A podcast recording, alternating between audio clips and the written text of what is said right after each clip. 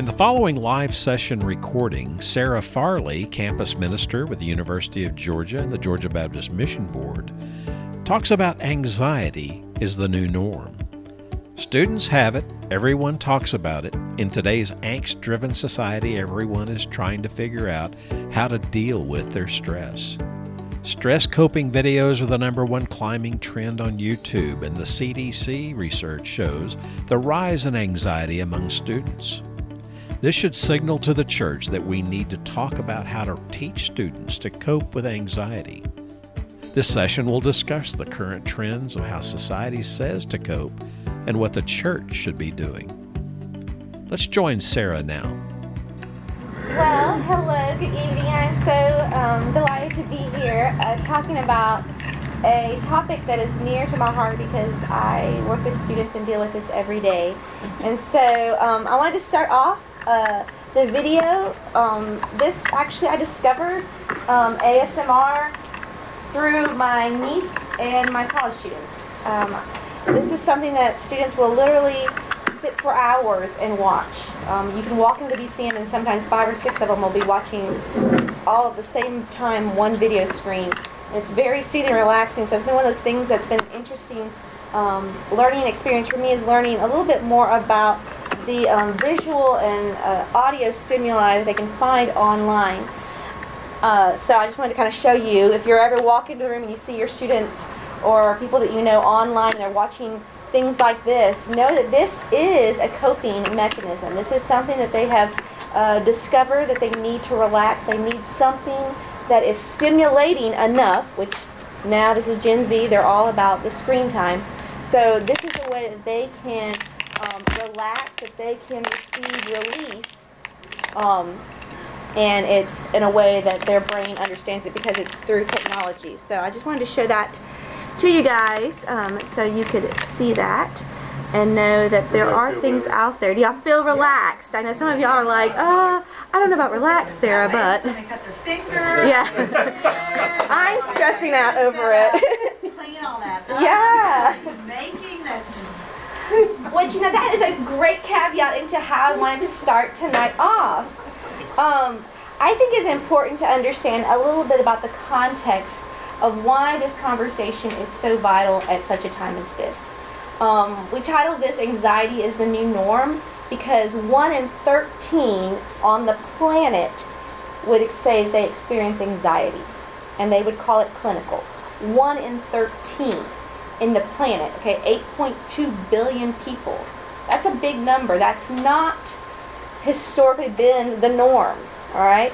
So why is that? The largest generation right now on this planet is Generation Z. Um, there are a couple of breakouts that you'll be experiencing here through Go Georgia here and um, down south that will deal with Gen Z. Uh, I'm going to give you a little bit of information to help you understand the context of why anxiety is so big. If you're interested, Barna has some great research. Uh, this is kind of the research that universities are actually looking at, um, which is kind of a fun thing because Barna is Christian based. But um, Gen Z is what age? Okay, we're about to talk about that. So Gen Z, this is actually a big debate right now. Um, Gen Z, some people like uh, Tim Elmore would argue and say it's 96, 97, 98 is the start of Gen Z. Barna and a couple of other universities, and I myself would fall into would actually say that 99 to 2000 is the start of true Gen Z. Um, I would argue that 96, 97, 98 are the um, kind of residual. They still have some millennial tendencies in them, but they but they have some things that are unique, not completely millennial. That you're kind of saying, well, that's an interesting way that you would process that. It's not like everybody else. Um, but I would argue that 99, 2000 is the is the start of true 100% Gen Z. Um, Gen Z is the last generation. If you have um, ever picked up a book in your life, you need to pick this book up. James Emery White, The Rise of the Nones, and he also wrote a book called Meet Gen Z. Um, he is phenomenal, and he's kind of the guru right now on. Um, yeah, pass it around. Uh, on this generation. Uh, he argues that this generation is the last generation because technology tends to help define a generation, and technology, as we know, is rapidly increasing. Um, and so after Gen Z, um, so my nephew who just turned four is not Gen Z. He is going to be part of the new micro generations that will exist after Gen Z. Gen Z is being characterized very similar to the greatest generation. Um, and here's why, which I thought was really fascinating. So, what defines the greatest generation? right? that was the generation that came out of the Great Depression. That would be my grandfather's generation. Um, my grandfather served in World War II. Uh, he was alive as a child in the Great Depression. Um, they they worked hard. They lived in a world that was full of fear. All right, there was war going on around them. There were uh, the stock market crashed. There was a need for hung, like they were hungry. There was a need to find food.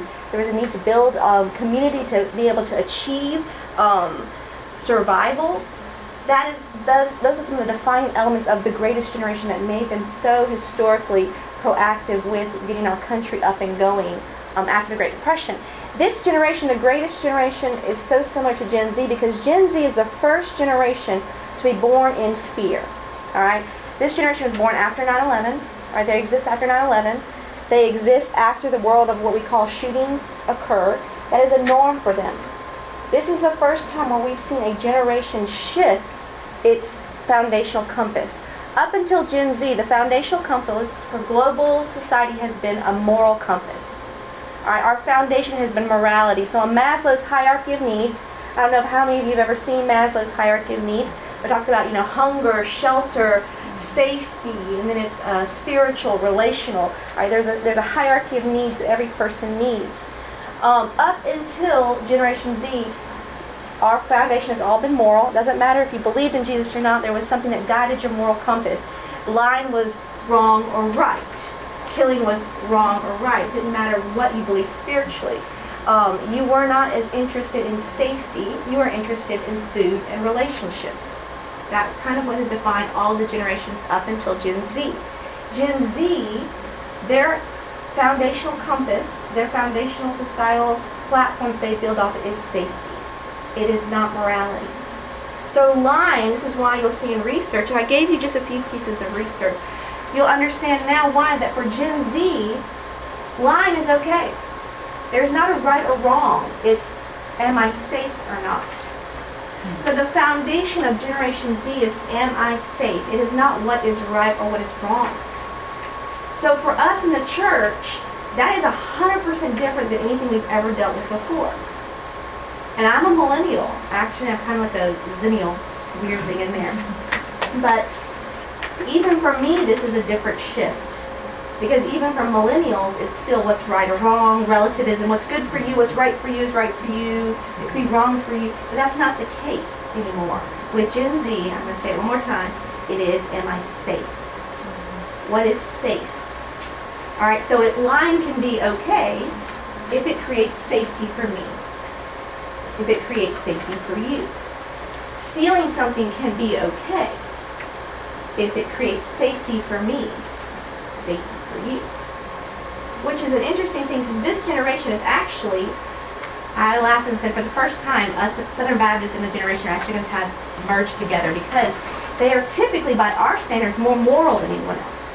It's because safety is at the root. So they're less likely to do drugs, less likely to drink, less likely to smoke, less likely to have sex. Because once again, it's not is it right or wrong, but is it safe? And we live in an environment where drugs are rampant. It's, it's destroying lives. I had a conversation with a student yesterday in my office whose mother just was arrested for meth. I mean, it's, it's destroyed. These, these kids are in, in kindness, and he's Gen Z. I guarantee you he's never going to do drugs. That's something we talk about. He's not going to do it. It's, it's dangerous. It's not safe. Sex. Well, because of the rampant STDs, it's mm-hmm. not safe sexual assault. So we're going to remove ourselves from those situations because it's not safe. They are tend to be more pro-life because mm-hmm. that's safety. That's saving a baby. That's saving a life. So it's kind of funny that with the shift of our foundational compass, it's going to be interesting to see how they're going to be more intrigued with who we are as believers and Jesus followers and traditionally who we are as Southern Baptists. Um, one of the things that holds us as Southern Baptists together is the cooperative program. kind of like the greatest generation, the need for community, for survival, for safety, that is coming back up with Gen Z.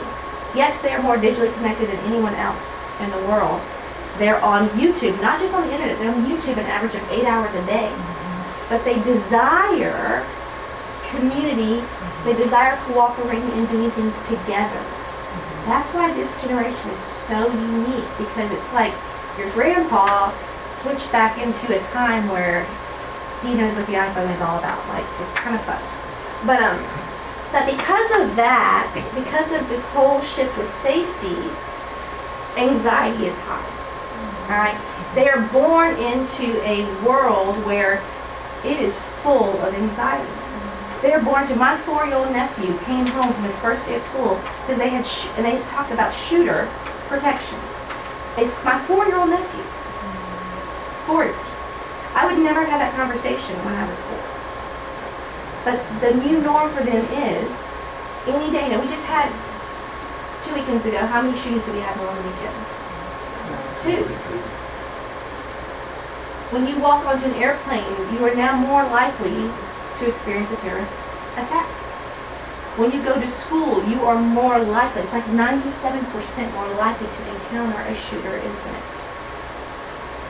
They, they live in a world that's full of anxiety.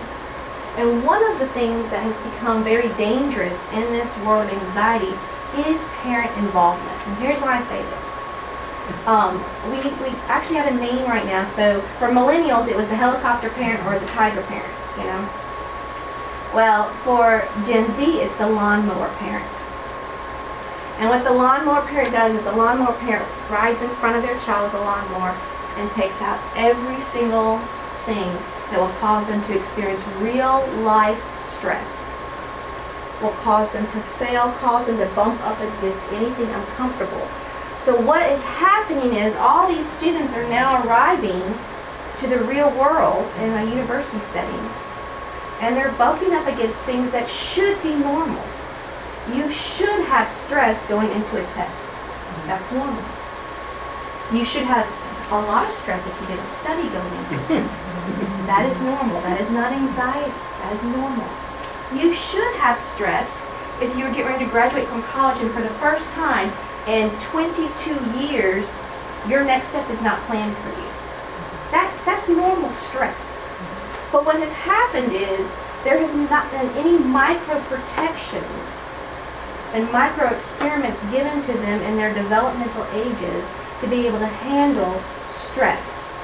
So when it, they bump up against little things, it becomes anxiety. And I want to make sure that we're very clear on the difference between stress and anxiety. Anxiety is a very real thing. Anxiety is clinical. Right now, approximately 8% of children and teenagers experience an anxiety disorder, and most of them will develop symptoms before 21. This comes out of the CDC's website. Y'all, that's a very high number for children. Anxiety disorders can manifest themselves in a lot of different ways between OCD, ADHD, all of those fall underneath the umbrella of anxiety. Um, cutting falls underneath anxiety. Um, eating disorders and body image issues all fall underneath anxiety. All right. The beauty thing, the beautiful thing about anxiety disorders underneath the mental branch is that they are treatable. All right. But as practitioners, whether you are over a Sunday school group, whether you work with a small group, whether you have children, whether you are in a nursery, um, your job is to help create an environment where people can understand the difference between actual anxiety disorders and then stress. And you are to create an environment where it is open to talk about and to communicate. The one thing the church has not done well is to have open conversations about the hard topics. Um, whether it's addictions, anxieties, we, we do not create environments for conversations, for safe spaces. Um, I gave you a packet um, this is just some statistics about Gen Z. One of them talks about the word safe space is normal verbiage for a Gen Zer. They understand that word safe space. That is, that is part of their vernacular from the time they walk. They understand what the word safe space means, which is kind of a scary thing, but they understand that. But one of the things that is important is that they find a safe space in your church, in your community. To talk about their anxiety and you can help them ask the questions to figure out is this something that's an anxiety that is a disorder that needs a counselor? Or is this stress that's manifested as anxiety but they don't have anyone to talk to about it?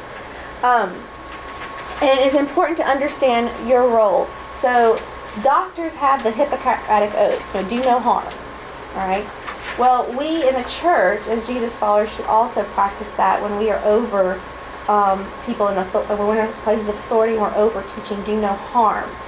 Um, and this can happen with anxiety. Anytime you notice a, a student, a child that has started to um, develop a tic or develop a sensory issue, and, and I gave you stress balls to hold and everything, because the one thing that we've noticed with anxiety is students have started to develop um, a need to grab something to hold something in their hand and need to have movement and need to grab a hold of something that deals with the sensory, which is why I was showing the video. Um, this goes back to the developmental stages of a child. In their development, um, your brain connects synapses, right? And it teaches you, you know, this is wrong, this is right, this is how you process anger, this is how you process joy, this is how you process sadness. Those things all happen in developmental stages. But one of the things that um, the university uh, there's a university collective between um, medical facilities, and Harvard kind of heads it up for research. And when they did research, they were noticing that one of the things that has happened with Gen Z is that the more screen time they have in the developmental stages, the less likely those synapses are occurring correctly. Mm. All right, so as those synapses that process normal emotions, that process self-soothing techniques that are normal in stages of development, one of the things that we're noticing is that's that's changing. All right, and so as they're coming into middle school and high school, they're developing different ways of self-soothing. So one of the things that you need to start looking at is how are your students self-soothing when they bump up against hard things or uncomfortable things? Are they pulling out their hair? Are they twisting it? Are they withdrawing and standing there with their clothes doing this or doing this? Are they chewing on something? The number of chewers in middle school has gone up. Are they chewing on stuff? Do they have something in their hand constantly? Have they gravitated toward those fidget wheels? You need to start looking for those things. Are they cutting? Are they self-harming? Are they becoming more violent? You need to start noticing those things because a lot of times those can be misinterpreted a lot of times that is just a first level of unhealthy understanding anxiety and stress. And so that would be where you would need to sit down with the parent and the student and just start asking some questions. I tell people all the time, one of my biggest jobs as a campus minister is I just ask questions. You ask questions. How are they feeling? How are they coping? What's going on in their life? Those are the questions that are very important. And you guys are on the front lines. And this is something that we are trying to grab a hold of as believers because the world is running away with it with medication and with saying, hey, we'll figure it out later. Just deal with it. Just stuff it. Just stuff it. Just stuff it. Or, like in universities, which is great, but we don't have enough, we'll get you into counseling. But right now, my university, there's a four month wait for counseling. All right? It's not and we're seeing the rise of suicide because they don't know how to express their emotions. They don't know how to handle stress. They don't know what to do when they develop anxiety. And so that is one of the contributing factors to the rise of suicide. So for you, you guys, y'all are on the front lines just as much as we are on a university campus. Why the uptick? Uh, unstable homes. We know that God had a plan for families. We saw that at the very beginning. But what happened? Sin broke the world. And when sin broke the world, sin broke families. So we have a growing number of students that are in unstable homes. They do not have healthy parents. Even if it's, and I'm not going to sit here and say anything because I, bless you, um, I'm, I'm currently in a single parent home. There are a lot of healthy single parent homes. But the problem is you have an increasing amount of unstable, either two parent or single parent homes. Unstable. And when the parent is unstable, the child is unstable. So you need to decide how you're going to handle that in your sphere. And you already know some of those kids that who've unstable home, sorry, unstable homes and families. So you are already able to kind of get on the forefront of knowing because there's an unstable environment at home, they're going to manifest that differently here. So the kid that is trying to, which this is old, you all know this, the kid that's trying to get your attention, he's going to figure out how to get your attention. And it may be in the wrong way, but he's just looking for love and acceptance. At the core of everyone, we're all looking for love and acceptance. Doesn't matter how old you are, doesn't matter what country you're from, you're all looking for love and acceptance. And if you can't find that in a stable, an unstable home, you're going to find that wherever you can. The church needs to place, be the place where they can find it. So that's my uh, charge to you guys. You need to become the stable home, the family of God that that child needs. Societal issues. We kind of already talked about this. They are completely surrounded by fear Just turn on the news. I mean, the number of terrible stories, it, it, it can drive anyone's anxiety up. That's all they know. Imagine every day walking into school knowing that your school could be the next one on the news. It could be your parents that get the phone call that, you know, there's a shooter in, in your school. This happens every day. Cultural pressures and shifting one of the big things that you, we see Generation um, Z grab a hold of is they don't see color. They don't see color, which is very biblical and refreshing. So they do not understand when millennials and boomers and busters see color. They don't understand that. And we can see that play out right now in our nation. You're seeing a growing shift and an underbelly a rise of, wait a second, there's something wrong with this picture still. Gen Z does not see color. In fact, they think it's strange when there's not enough color in the room. Another step further, Gen Z does not understand the struggle with gender. Gen Z is more likely to struggle with sexual identity. Because what is starting to happen is we are starting to take gender and sexual identity and make it the end all be all of who you are. Um, I'm going to give you a name of a phenomenal resource. His name is Ricky Chelette with Living Hope out of Texas. And he deals with um, a lot of gender, sexuality issues. Um, he does some great stuff for parenting. But one of the things his research has shown is if a child in the developmental stages is not shown the right affection and affirmation, no matter if they don't meet a stereotype or not. If they're not shown that, if they grab a hold of those unhealthy labels, that once again, that brain synapses, they can start to develop some unhealthy patterns. One of the things that we talk about on a college campus all the time, uh, there was a nationwide study done by that medical group, um, Harvard being the lead out in it, one in four students will walk onto the university campus that have been sexually abused or assaulted. One in four. It is not a secret that students that struggle with sexuality issues and gender issues have been, uh, there's a trend where a large majority of them have been sexually abused or assaulted. But the world right now is saying it's okay to question. It's okay to be whatever. And the church is saying, wait a second the only one that can label you is your manufacturer and your purchaser. This is a talk that we give to our students all the time. Um, Nike. All right, this is super simple. You can use this. I promise, use this. This is a great thing to use when you get home. Talk to your students about this. All right.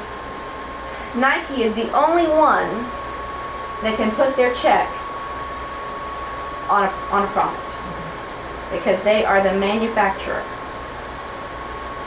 Now, Georgia can come in and purchase the Nike check and put it on their Georgia gear. Alright? No one else can. So the manufacturer and the purchaser can put the Nike chip. That's the only one that can put that label on anything. God is our manufacturer. Jesus is our purchaser. The only label that can stick to you is the label that God gives you, which is His child. So if you're dealing with students that are struggling with the anxiety of who should I like, because culture is saying it's okay to like, I'm, I'm in puberty, I, I'm all these hormones. Culture is saying it's okay to like boys and girls. It's okay to not have to figure all that out. Like, just let it all happen. Grab it all. I mean, bless their hearts, they're going through so many changes. And culture is saying, this is all good, this is all cool. All these labels you can grab a hold of. It's important for you in these developmental stages, and we're not talking about high school, middle school now, we're talking about elementary school, to start telling them the labels that can stick to them are the only labels that are given by their manufacturer and their purchaser. So start young with them and give them that hope so when they hit that stress and that peer pressure, they don't fall apart and they don't become one of the big things that we struggle with. Um, it breaks my heart is the rise of suicide among middle schoolers. And it's not a surprise when you're given everything that they are going through, everything the world is telling them, deep down everything they, they're, they're like there's something that's not fitting us but no one's giving me direction.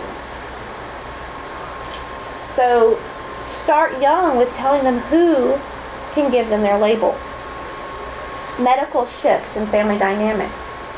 One of the biggest reasons why we have so many students struggling with anxiety um, is because there are a lot of them are dependent on medications at very young ages and um, it's interesting, the CDC just released a study, and um, he's getting the email addresses. I'll send out some of these links to some of these studies so you can see them. But the rise in medications in developmental stages. All right, once again, those synapses are so important as they're being um, created. So that's interfering with some of that. All right. So, um, and then environmental impacts. That goes back to health and wellness. This is the this generation is super healthy. I don't know if y'all have noticed this, but they talk about some of these the trends with food. You know, there's there's a lot of companies that are starting to kind of notice that this Gen Z has the largest buying power in the world. They are the largest consumers now. They are the largest generation, and they're shifting their tastes. Um, it was funny they were talking about hot sauce and jalapenos are on the rise because taste buds are shifting away from sweet to hot. It's just interesting. So environmental impacts, um, scholastic shifts, uh, the pressure of a student. I get them when they come in as freshmen and they're throwing up on that first day because their parents have told them what their major is, but they realize that that's not what they want to do. I'm seeing them there, you know, month two, and at eighth grade they were told, this is what you should be, this is what it looks like you're good at, here's your projection, these are the expectations we have for you. Now, go and do it. I'm getting them when they're trying to figure out, can I even keep Zell? Because of the money situation back at home. These students come in with all of these expectations that cause so much stress and anxiety that they don't know what to do with it. So a lot of times it'll turn and manifest into a disorder, an abusive situation, or suicide. University suicides are up 13% right now. So one of the best things that you can help in your context back at home is encouraging parents and encouraging kids as they're coming in from school. It is okay not to know your 25 year life plan at the age of 10. It is okay that a test does not define who you are. Once again, that goes back to the label. And it is okay if you cannot keep a 3-7. A 3-5 is just as acceptable. Or a 3. Or you're not going to school and going to trade school. That is just as acceptable. It is so important to help them. And one of the things I, and Joe, Joe is also a big proponent of personality tests. Um, one of the things I think is important for you guys as you're helping students as they're developing um, in their younger years is to help them understand their personality. So I'm a big fan of Myers-Briggs. Myers-Briggs tells you not only about how you um, get energy, introvert, extrovert. A lot of times there's a lot of misconceptions um, and understandings about extroverts and introverts. It's not about how loud or quiet you are, it's about how you get energy. Those are important for students to understand young as they're developing that. It also helps you understand how you receive information and how you give out information. Right? It's important for, for students now to understand those things. Another one, I'm a huge fan of the Enneagram. Um, this is the book, uh, The Road Back to You. Um, Ian Cron is a minister, and um, the Enneagram is actually based off of uh, research done by the silent monks generations, like centuries ago. And it comes back to helping you understand uh, the way you handle stress, the way you handle when life conflict comes at you based off your personality. Um, another great one, which I think is a good one, is the DISC. Um, and there's another one which is just a fun one, which is deals with animals, the golden retriever, the lion, the otter. The reason why I think this is important for y'all to start doing now, and not just when, like we do this in college with students all the time, it's important to start helping children and parents understand how to navigate the way their child is created. How, how to navigate if you are an extrovert. For me, real stress is being by myself for a long period of time. I'm a high E. All right, people often are like, Sarah, go rest. I'm like, well, this is resting for me. I'm a high E. So what would throw me into stress and anxiety may not throw Ryan into stress and anxiety. The way I handle conflict is based off of my personality.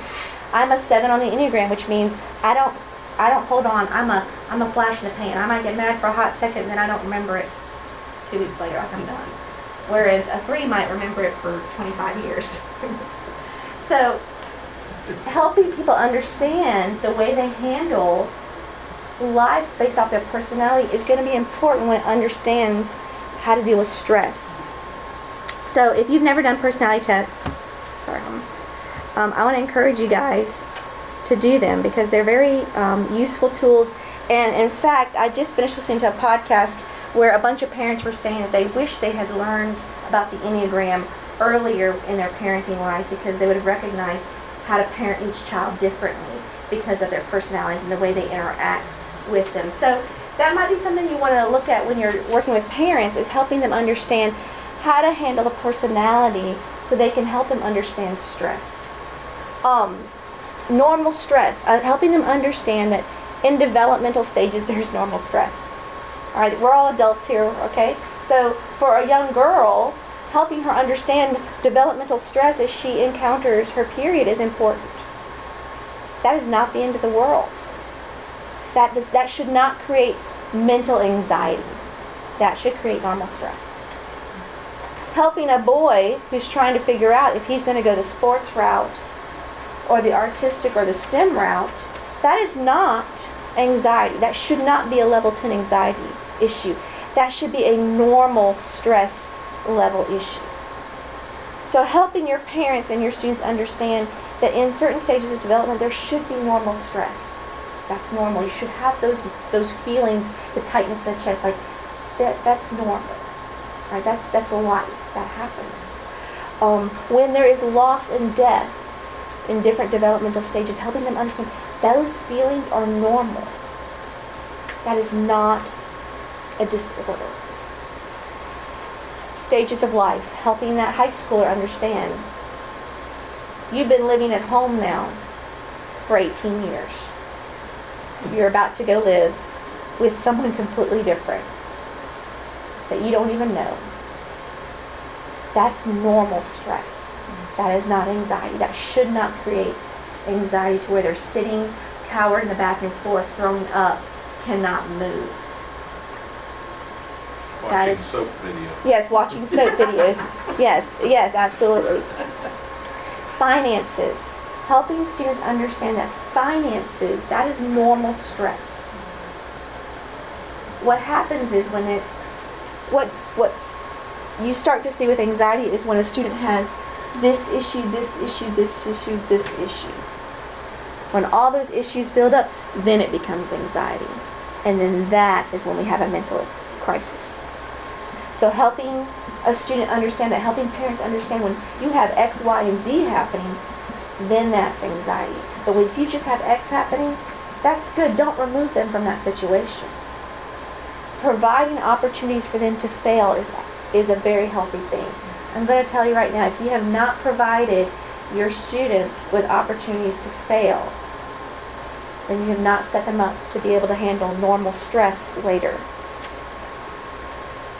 Please, please, please provide them opportunities to fail. One of the biggest things that we talk about when we talk to students about how to share their story, um, their encounter with Jesus, is not to use the word mistake for sin. It's okay to have mistakes. Mistakes are what you learn from. Sin is different. So helping your students understand that it's okay to make a mistake and to fail at something. It's okay if you tried something and it just didn't work out. I'm going to be honest with y'all. If no one told me that at five two and a half I wasn't going to be able to be an NBA basketball player for the WNBA, now I might have tried to succeed in that. I don't have any basketball talent. so it's okay to be real with some of your students about some things and allow them to experience disappointment. That's important, and that is teaching them normal stress. You've got to help teach them normal stress because they're not learning at home, they're not learning it in school. The church is a place where they can learn it in a very safe space, in a biblical environment. Personality and behavior, like I said, it's so important to help students understand their personality. God gave them that. You can't change what God created. You can manipulate it. You can enhance it. You can hide it. But you can't ever erase. And so it's it's so helpful to have them understand who they are and how their personality can define the way they encounter stress, how their personality can help them with conflict, with failure, how how when they are in a situation they can understand and give grace in the gaps instead of suspicion. Understanding who they are is very important on how they're going to deal with stress and anxiety. So I want to encourage you guys to, to dive into some of that back at home. Um, if you guys do not do parenting seminars at your churches, I want to encourage you to do that. There's a lot of people out there that are parenting that have that have no idea what, what they're doing. If you go and do some research for adults, what do you think the number one topic is that adults buy? It's not your question. Self-help. Self-help. You want to know what number two is? Parenting. Parenting. So the church has such an opportunity to engage their community by providing parenting classes that teach parents how to allow their student to have healthy failures, healthy encounters of conflict, understanding how to handle labels, understanding how to deal with stress, and then to how to understand if your child does have an anxiety disorder. Because anxiety disorders are real and they do need help. Asking the questions. Please, please, please, please, please become a question asker. That's so important. And you don't have to be the best speaker in the world. You don't have to be the smartest person. And you don't have to have all the answers. You just need to ask the questions. Because a lot of times they don't understand how to even start talking until someone asks a question. And I always tell my students, what's inside always comes out. You get to choose how it comes out. It's either going to come out as an addiction, it's either going to manifest itself out as an illness,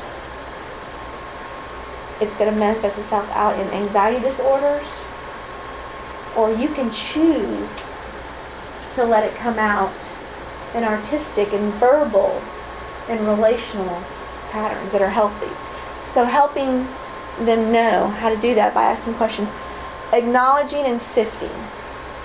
Acknowledging behavior is so important. We in the church are really guilty about stuffing things or hiding things in the closet.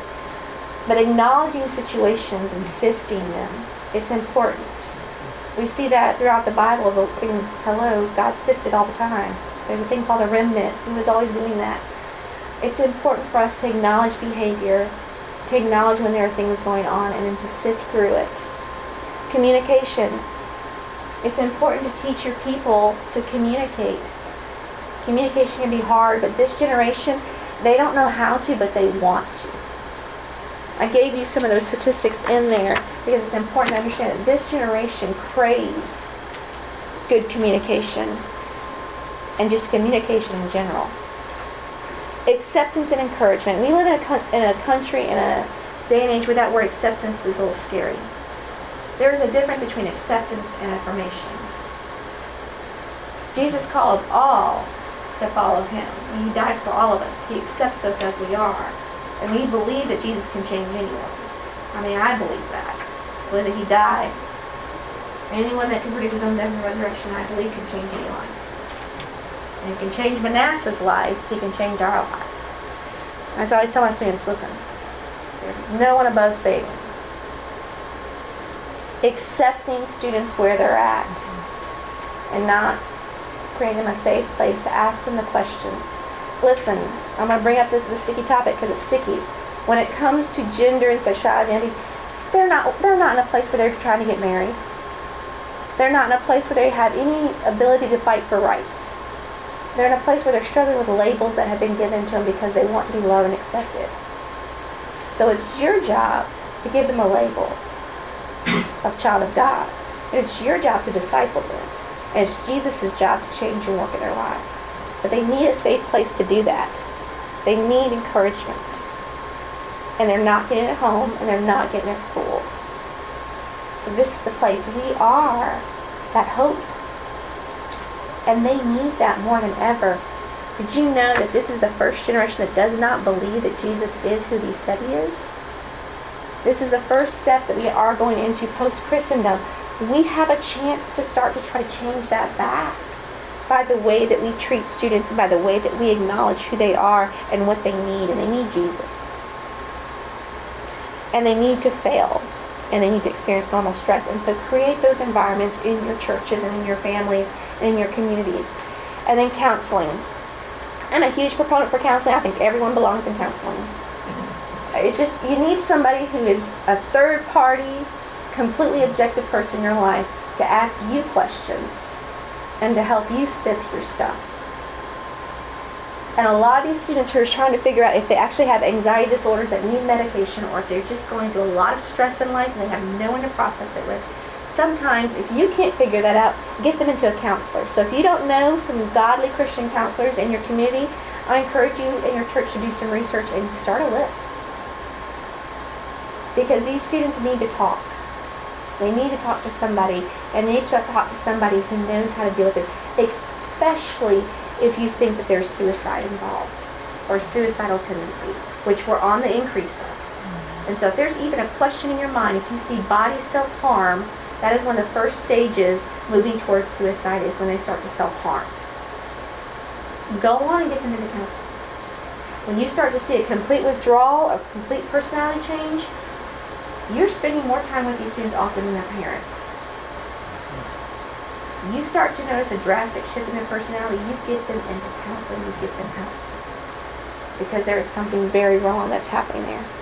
Community, create that community and affirm their emotions and their experiences. A lot of these students are coming out of terrible experiences. They need to they need to be acknowledged. Um, how many of y'all done ministry safe? Have y'all done ministry safe in your churches? If you have not, done Ministry Safe. It's a, a phenomenal program um, for training uh, volunteers on um, dealing with uh, predators and dealing with abuse. How to spot children that are abuse victims and how to spot volunteer, other volunteers or adults that might be predators. It's great stuff. But in there, he talks about it is very rare that a child lies about hard issues. Children do not make up stories of abuse children do not make up stories when they have been the victim. That is a very rare, rare, rare case. It is more likely that they are actually telling the truth. So affirm and acknowledge those experiences when they talk to you. Affirm their emotions. If they're hard emotions and you're like, I don't, this is, this is a lot. Don't reject a child's emotions. Don't reject a child's shared experiences they're telling you. They need a safe place to land. Because otherwise, they're going to turn to somebody who is not trustworthy or something. So, you guys are on the front lines. I know I just threw a lot of doom and gloom at you, but be encouraged that this generation, more than any other generation, wants and needs the church. They don't understand it. I had a conversation with a student this past fall. Well, actually, uh, 20, 2018. Or 2019. Gosh. 2018, I was staying there as a basketball player from Atlanta. And we are talking, we are doing the Great Exchange, and I asked him, so, do you have a spiritual background, a religious background? He goes, no. no. So, well, do your parents know? No. Okay, so what do you think about God? Never really thought about him. Okay. Well, do you know who Jesus is? I mean, I've heard of him. Okay. Well, let me ask you the question then. If you died tonight, what would happen? I've never really thought about it. Okay. Well, what do you think would happen? And you could tell he just kind of was like, huh. And he goes, well, I guess I would turn to dirt. And he, he saw my face, and I was kind of like, he goes, did I say something wrong? And I said, I think that's probably the saddest thing I've ever heard. And he, he kind of stopped for a second goes, you know, that really is very sad. I said, yeah, but I got some good news for you. Let me tell you some good news. You don't, you don't turn to dirt. there's, there's so much need now and so much darkness because of the absence of light. You guys get to be the light. And hopefully, as y'all are working in your churches and in community or families, you're doing some of that. So when they come to the university, it's a different story than what we're seeing now. Because what we're seeing now is really hard. I average five to six students a day dealing with conversations about stress and anxiety. I have one little girl that she she's on my leadership now, but I last year I had to walk with her to class for every test because she would throw up every single time she would stop and think about it. These are real things. But we get to be part of helping them figure out how to cope, how to have the tools to process, to realize that, sweetheart, it's okay if you don't make an A. Your parents aren't going to disown you. Your parents aren't going to hate you less. You may not get into vet school the first round. You might get in the second round. It might take you an extra step. It's okay if you get a B. You can still get into vet school with a B. There's so much out there and we need you guys. More than ever. Mm. You have a role to play as part of the family of God that can make a difference.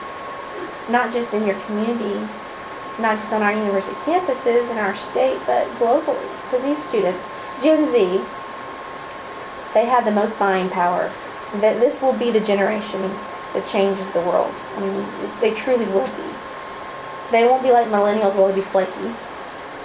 These, these, these kids are super committed and they'll do five things at once and they'll do them all really, really well.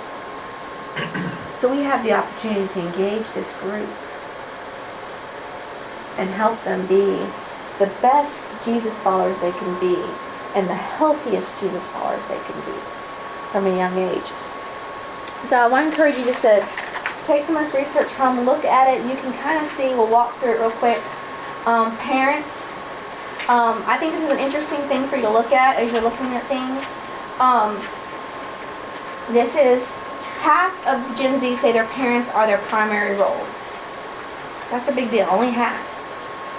All right, two in five teens interact with people who are different from them. Oh, sorry, on the back of page one.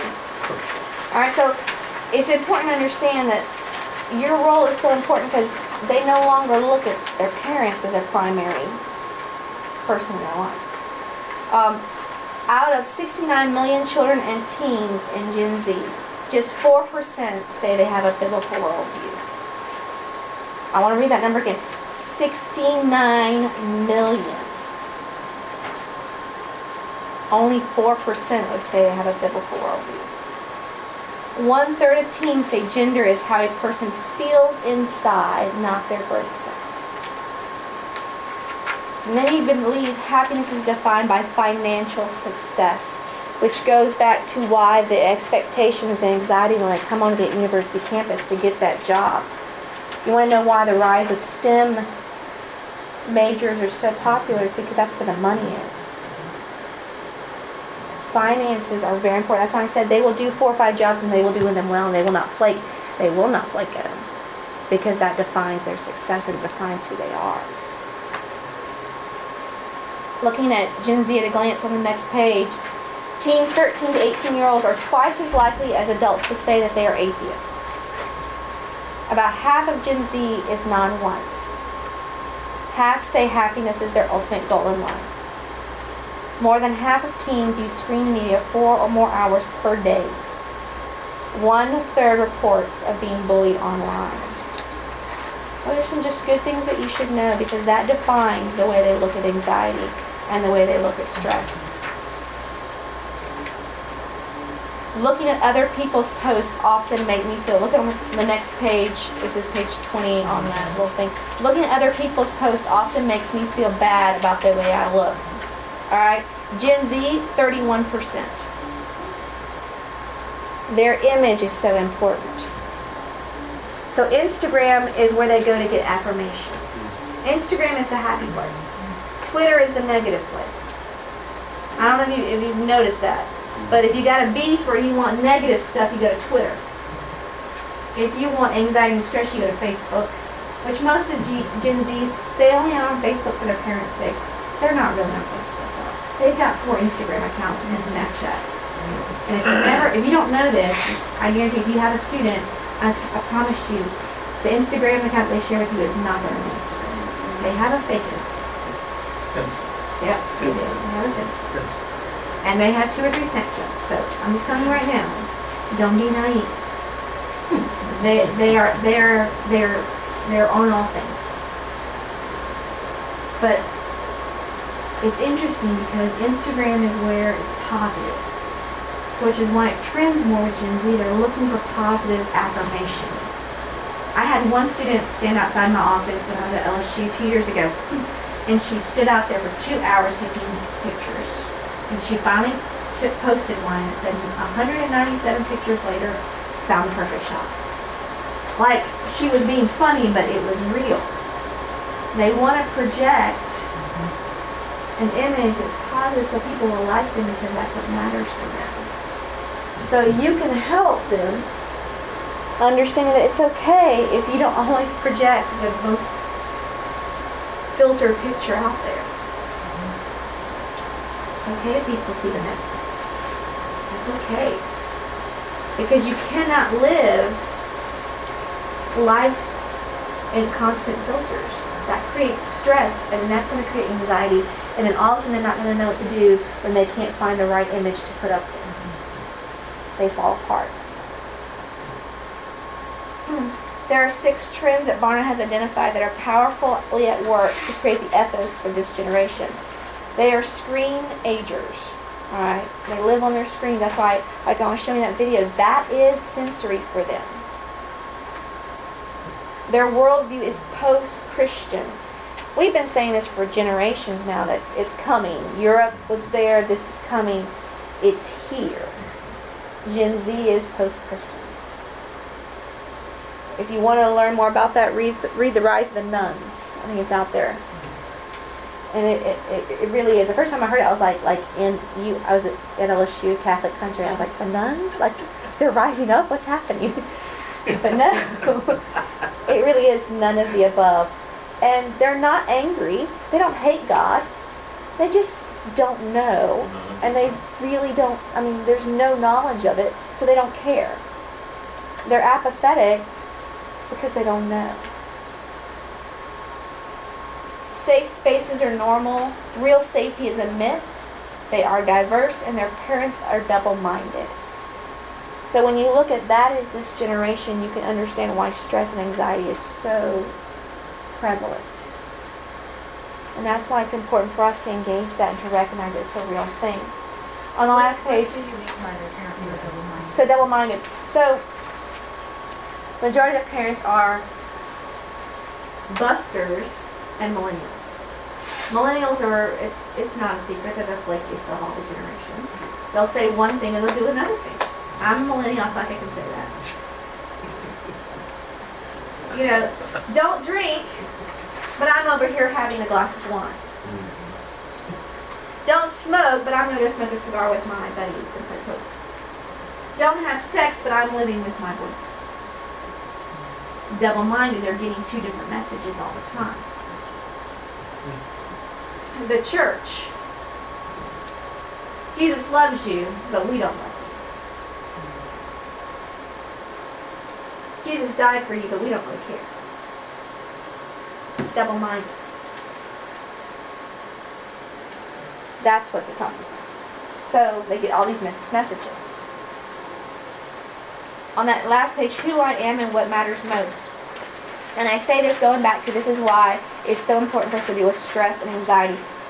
My sense of self is so important. If you look this, you'll see Gen Z, Gen X, Millennials, and Boomers. If you're looking at my sense of self being the most important thing, for Gen Z, professional educational achievement, 43%. So when they come onto my campus, they're going to class, they're not cutting class. They're doing all the things because they're achievers and there's expectations there and that's part of who they are. It's becoming the definition and the label they grab a hold of. So then when they fail at it, it drives them into depression, anxiety. Hobbies and pastimes, 42%. I mean, I want you to look at these numbers. It's fascinating. Gender and sexuality. For boomers, 31. For Gen Z, eh, sorry, Gen X, that's 28. Millennials, that's 31. For Gen Z, 37%. It is important to their self, their gender, and their sexuality. Their friends, 35%. Their family, going back to stress. This is fascinating. This is why you get the opportunity to step in the gap. For boomers, all right, 46%, Gen X 40, millennials 40, Gen Z only 34%. That's big deal, y'all. Their families and their parents only are 34% for their sense of self.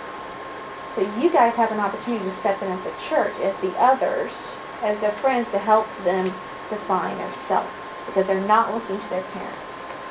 Religion. This is fascinating once again. 43 for boomers, Gen X 34, millennials 32. But look, Gen Z 34, they're intrigued. That goes back to the more their sense, you know, for morals, now it's safety, how it lines up with what they can do. Race, ethnicity, 23, 22, 22, 23. It's huge. Religion I'm from, only 21%. Social economic class, only 13%. They don't care about class. It's fascinating. Politics, I want you to look at that number. Only 13%. Fascinating. Topics parents feel unprepared to discuss with teens. Going back to safety, this deals with stress and anxiety. Protecting your teen from harmful influence. Only 27% of Christian parents. That's navigating social media, answering tough questions about Christianity, balancing allowing your teens to have freedom and having rules and expectations, discussing sexuality, discussing spiritual moral relativism, talking about and engaging with cultural issues, teaching your teen the foundation beliefs, and none of the above. Yeah. I'm just saying, is you guys have an opportunity to do some things that are really needed for this culture, really needed in the formation of the future of the church.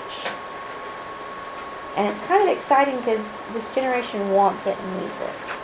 And you guys, more than ever, the church is in a place. I mean, it really is that whole, like, for such a time as this, the church is in a place and has an opportunity to change a generation, to save students, to help them become healthy and holistic Jesus followers. And so I'm excited about what this means for you guys. Um, on the back page, I did uh, put something in here for you for anxiety, depression. top list of problems teens see among their peers. Um, just so that you know where this is hitting.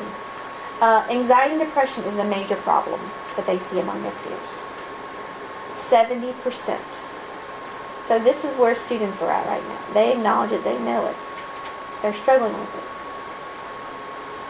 26 see it as a minor problem. 4% see as not a problem. Over bullying, over drug addiction, over drinking, over poverty, over pregnancy, over games, anxiety and depression. So you guys have an opportunity to really engage a felt need that's so important right now. Something that no one else is doing that the church gets to lead out in. So, I hope this has helped. I know I'm getting towards the end. I wanted to kind of leave some time for question and answers. Come on in. Pop in.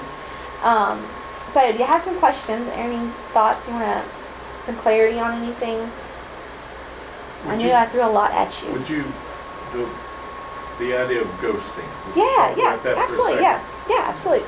Okay, so ghosting is huge, and I am also a ghoster. I've done that before. Um, so one of the reasons why I think it's important that we help students understand what stress is about is how you deal with conflict and how do you di- bump up when you bump up against people that you don't agree with or you don't like or you have an issue with. Right now, the biggest way that students handle that is it's called ghosting. They just walk away from it. They completely shut it out of their lives. Alright?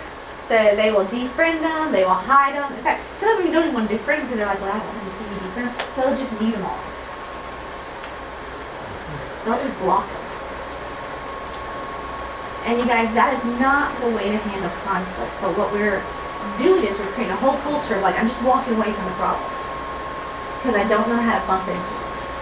I don't know how to sit down and have conflict conversations. I don't know how to sit there and address, okay, we don't agree on the same things, but how can we be friends? Or, you know what, what you said to me was really hurtful and I feel like you're bullying me. How do I deal with that? How do I not be your friend and have that conversation? Like, how do I say, hey, what you did is not right, so we can't be friends? Instead of just completely ghosting. But we don't, we aren't teaching people how to deal with public conflict. So the way they handle that, that stress when they bump into it, is just shut it off and walk away. The problem is, that's a pattern they're developing, so when it comes to real mm-hmm. relationships, parent relationships, sibling relationships, future spouse relationships, their own children, it will be easy for them to ghost them than it is to work through the conflict or to deal with that stress. So yes, ghosting is a huge epidemic right now. Like, and I, listen, I'll be honest, I've done it too. More on the, the boys side of things. I'm just saying. Yeah. but it's a thing. Okay, I do have a question about that. though. Yeah. I have an older relative who would post things on my mm-hmm. profile mm-hmm. that just did Yeah, not yeah. need to be shared. Yeah. And I addressed it, Yeah. still happened. Mhm. So I, I did block her. That's the only person I've ever blocked. Yeah. I don't block people Yeah. that are a little politically mm-hmm. different. Yeah. I, you know, as long as people can keep a tame mouth and, you know, I'm okay. But, I mean, at some point, sometimes if you've addressed it, I don't know that that's necessarily ghosting, but No, yeah. sometimes you do have to Block. walk away from a situation Right. where somebody just refuses to change. No, you're right, and that's not ghosting because you've addressed the mm-hmm. situation. Well, And and your that's- daughter did too. Yeah, Exactly. and that's the Crazy important part is teaching students. So we talk about this in conflict resolution. We talk about this to our students all the time. It is important to address the conflict. You're adults. We're image bearers. We believe that Jesus created that we were created in the image of God. We believe we have to look at other people as image bearers, and we have to address that conflict because no matter how thin the pancake is, there's always two sides. Right. And you have to address it. So addressing it and saying, okay, if we cannot resolve this, that's okay. I was just like, you're making things public But yeah, not need to be but also, I'm, I'm gonna go back to that real quick on the, the Facebook etiquette. One of the things that we teach our students right now as leaders is to change your sentence to where no one should be posting on your wall but you. So to go back and change your Well, she'd be sentence. posting in a, inside a thing, it wouldn't be necessarily posting. Well, they should, yeah, they should be, you Be should have to give permission on what shows up. In fact, like I have this setting sometimes, like if you want to repost from somebody's wall, they have to go back in and request to share it. the same thing should be like there are certain people that have to ask permission to tag me into things or to tag my name. That's something we teach our students because now professionals will look on all their social media when they're looking their jobs. The first thing, honestly, when I look when I was looking for interns, um, when I was at LSU, I was in charge of recruiting for my interns. The first thing I looked before even even asked for a resume was I looked at their social media. And I decided based off their social media if I wanted to pursue even looking at them as a resume. Because if their social media didn't matter if it was them posting and other people posting on that, that meant that there's some kind of openness of allowing that to come on their page and not addressing it in a healthy way. So their social media for this generation is an extension of who they are and their identity. So even teaching them how to have the correct settings and then how to address when someone posts something that you don't necessarily agree and actually talk to them about it, then when is it okay to block somebody? Those are important conversations that you do need to have. When is it okay to unfollow somebody? When is cool that you should not be following somebody because what they post and what that can lead you down to? Because right now, to be honest with you, real talk, pornography is a huge issue. You ask uh, mission agencies, NAMB and IMB, what's the number one reason why students aren't going to the field right now? It's not finances, it's pornography, men and women. You know, you get in through the Bible app. I'm just saying, it is such a big deal in a lot of social media. It can come up in different ways based on who they follow. So, And they don't realize that Mhm. a post, uh, uh, just a case in point, my goddaughter, beautiful girl going to University of Tennessee, Mhm. posted something she shouldn't have posted and they pressed charges against her. Yes. So one of her, one of probation for a year, Mhm. um, no social media, Yeah. no social media for a year. Yeah. So I don't know how, Yeah. but. She did that. But it was that, you know, uh, it's like I told her, I said, honey, you, if you posted it for five minutes, it was on five minutes, but that's an eternity. And it never goes away. In fact, there was a, a case that was, it's one of the ones that we teach with our leadership. We talk about what you post matters. Uh, she was the marketing exec for Vimeo, which is the video site. She was from South Africa. And she was getting ready to go on a plane and go to South Africa to visit her family. And she did a tweet that she thought was funny. And it had a racial slur in it. And when she got off the plane, she was met with riots and she was met with a red a letter of she was fired. And to this day, she's not been able to be hired at any major company because of a tweet. And she only had 200 followers. But it went viral. CNN picked it up. BBC picked it up. She literally, when she landed 13 hours later, there were people at the gate throwing things at her. What you say matters. Mm-hmm. And those are important things that you have to teach students when it comes to, we could do a whole session and seminar on teaching your students how to handle social media because it is an extension of who they are. And now that because it is an extension of who they are, we have to teach them how to use that and how to frame that. And you're right. And here's one of the big things that is important for you to teach this Gen Z. This is part of bumping up induced healthy stress and anxiety. All right, understanding consequences. All right, this is something we struggle with the university all the time. Um, at LSU, I was on the disciplinary committee um, with the university, and the biggest issue we had was cheating. All right, I have understand that cheating is wrong, and is cheating is wrong. But um, I was on the disciplinary committee for the first round of couple years ago. There was a um, an incident with a student, and he, he died from alcohol poisoning. Um, it was a hazing incident. And one of the things that we were bumping up against as we were doing our investigation was the students did not see that it was wrong what they were doing. They don't see that what they're doing is wrong. Goes back to because their moral compass is no longer what our moral compass is. Their compass is safety. So one of the lessons I learned from that is if we had framed our questions differently, I think we would have gotten different responses. But you've got to help them understand that consequences are about safety now, not about morality.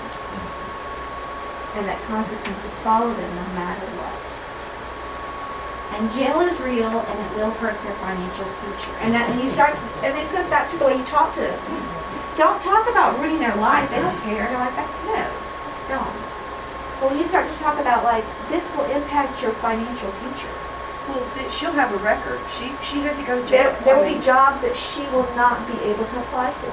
It has impacted her financial, so when you start talking to your students, you have to start using the verbiage that they're connected with, because they no longer connect with what we would connect with.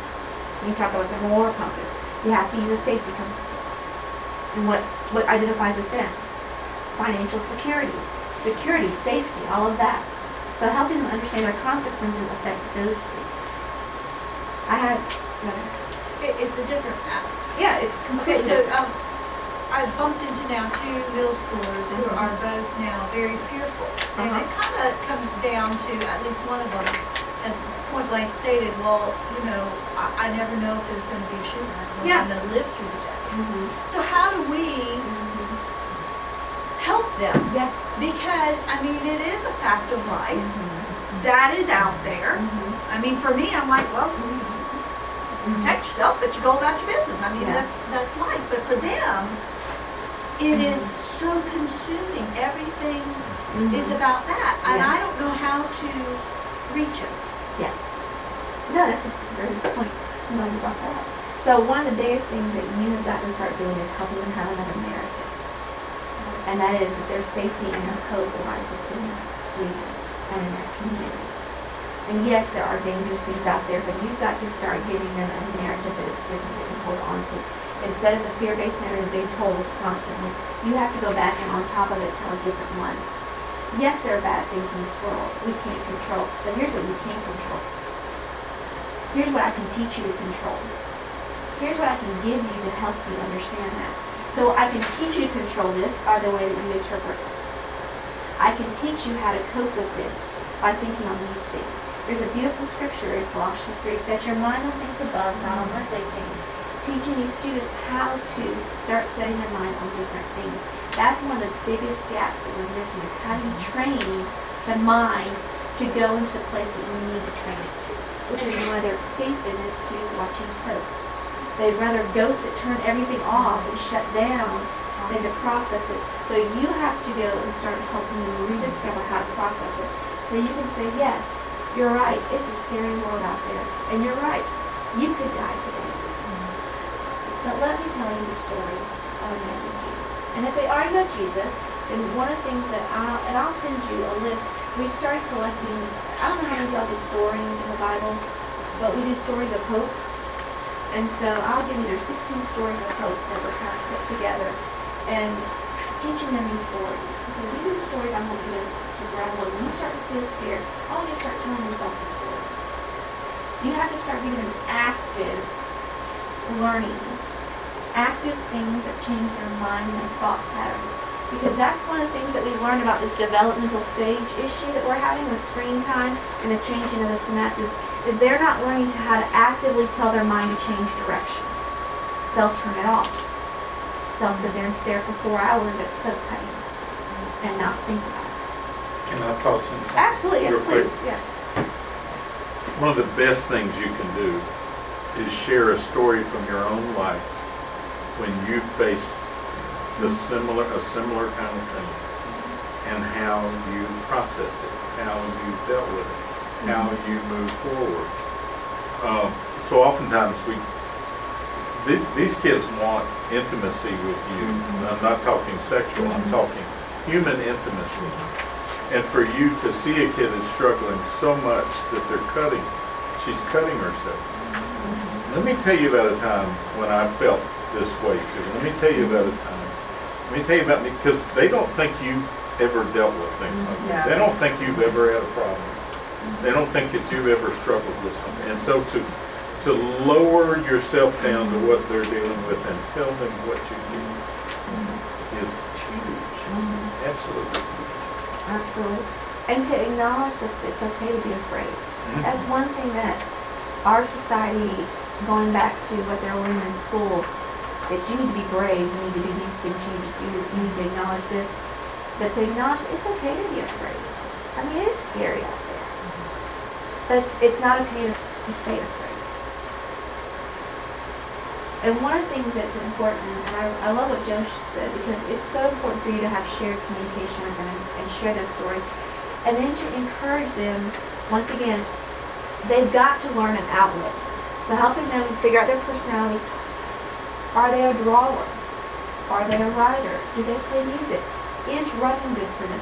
Helping them figure out what can help take all of those emotions and get it out in a healthy way. And like you said, tell them something that works for you. Say, when life comes at me like this, and you know what? I don't feel God. God's silent right now. I know He's there, but right now I, I don't feel close to Him. And I'm in a lot of pain right now too, and I'm scared, and I don't know what to do. But here's where I'm at, and here's what I know I do. Uh, one of my favorite professors in seminary said, "The best thing you can teach people is sometimes you have to act your way into a better feeling." and I Kendrick? have, yep, old Pete, Dr. Kendrick. Um, and I don't know how many of y'all, uh, if you, if you, a great resource to follow um, on Facebook is our Georgia BCM uh, Facebook page. There's a lot of articles that get posted there. Um, and one of the articles that was posted recently, uh, the lead singer from Skillet talked about, you, know, you, you see emotions are driving a lot of people. And um, I just finished a sermon series about emotions. You know, emotions are not the boss of us. But we have allowed our culture to use emotions. In fact, so I was an English major. Words are a lot of fun for me, and to watch the the changing of the word love because of emotions instead of what it used to mean is interesting to watch. The changing of the fact that our society has moved toward becoming emotionally based instead of being logical based. It's been interesting to kind of watch that. Um, and there's a lot of our churches and a lot of people that would say we tend to be more emotion driven. And one thing we see in scripture is the tension is good. There's tension throughout the whole scripture. Take a rubber band, and the rubber band functions it's in proper tension. Alright? We see that all throughout the scripture. The tension is good. There has to be tension with the head knowledge and the emotions. And so that's important as you help the students work through fear is that tension. So it's okay to feel that way. But here's what you need to think through. They're not being taught the thinking part, the moving part, the active part of moving themselves here to here. Does that? It's not easy. We're also trying to figure out this is listen, this is all brand new stuff. This generation is still in morphing. And that's why this has been such an interesting you, you, there's a lot of debates right now about Gen Z because they're not like any other generation. Every other generation has kind of had some indicators. We kind of saw where this is going. There's some similarities. Yes, this generation is in reaction to this generation. This generation is completely different than anything we've ever seen. And that's why, you know, anthropologists, soci- you know, sociologists, psychologists, medical doctors, you know, practitioners, academics are trying to figure out where this generation is going because it's not like it makes sense. So we're all just we're all just together trying to figure this out. Um, and so, but I do think you guys are an amazing um, place and opportunity to kind of make a difference in the transition of this. Um, if we put our name on that email list, will we get those stories? I'd like. Yeah, yeah. What I'll do is I'll get those from Joe and I'll. Is everybody I'm in the middle of else welcome week, so it'll Yeah, probably be just- the next week after Okay. that. But yes, I will send some of that research and, And the those stories to Facebook you. page is Yeah. Georgia Baptist Collegiate Ministry. Yeah, It, you don't have to be a campus minister to Right. be on.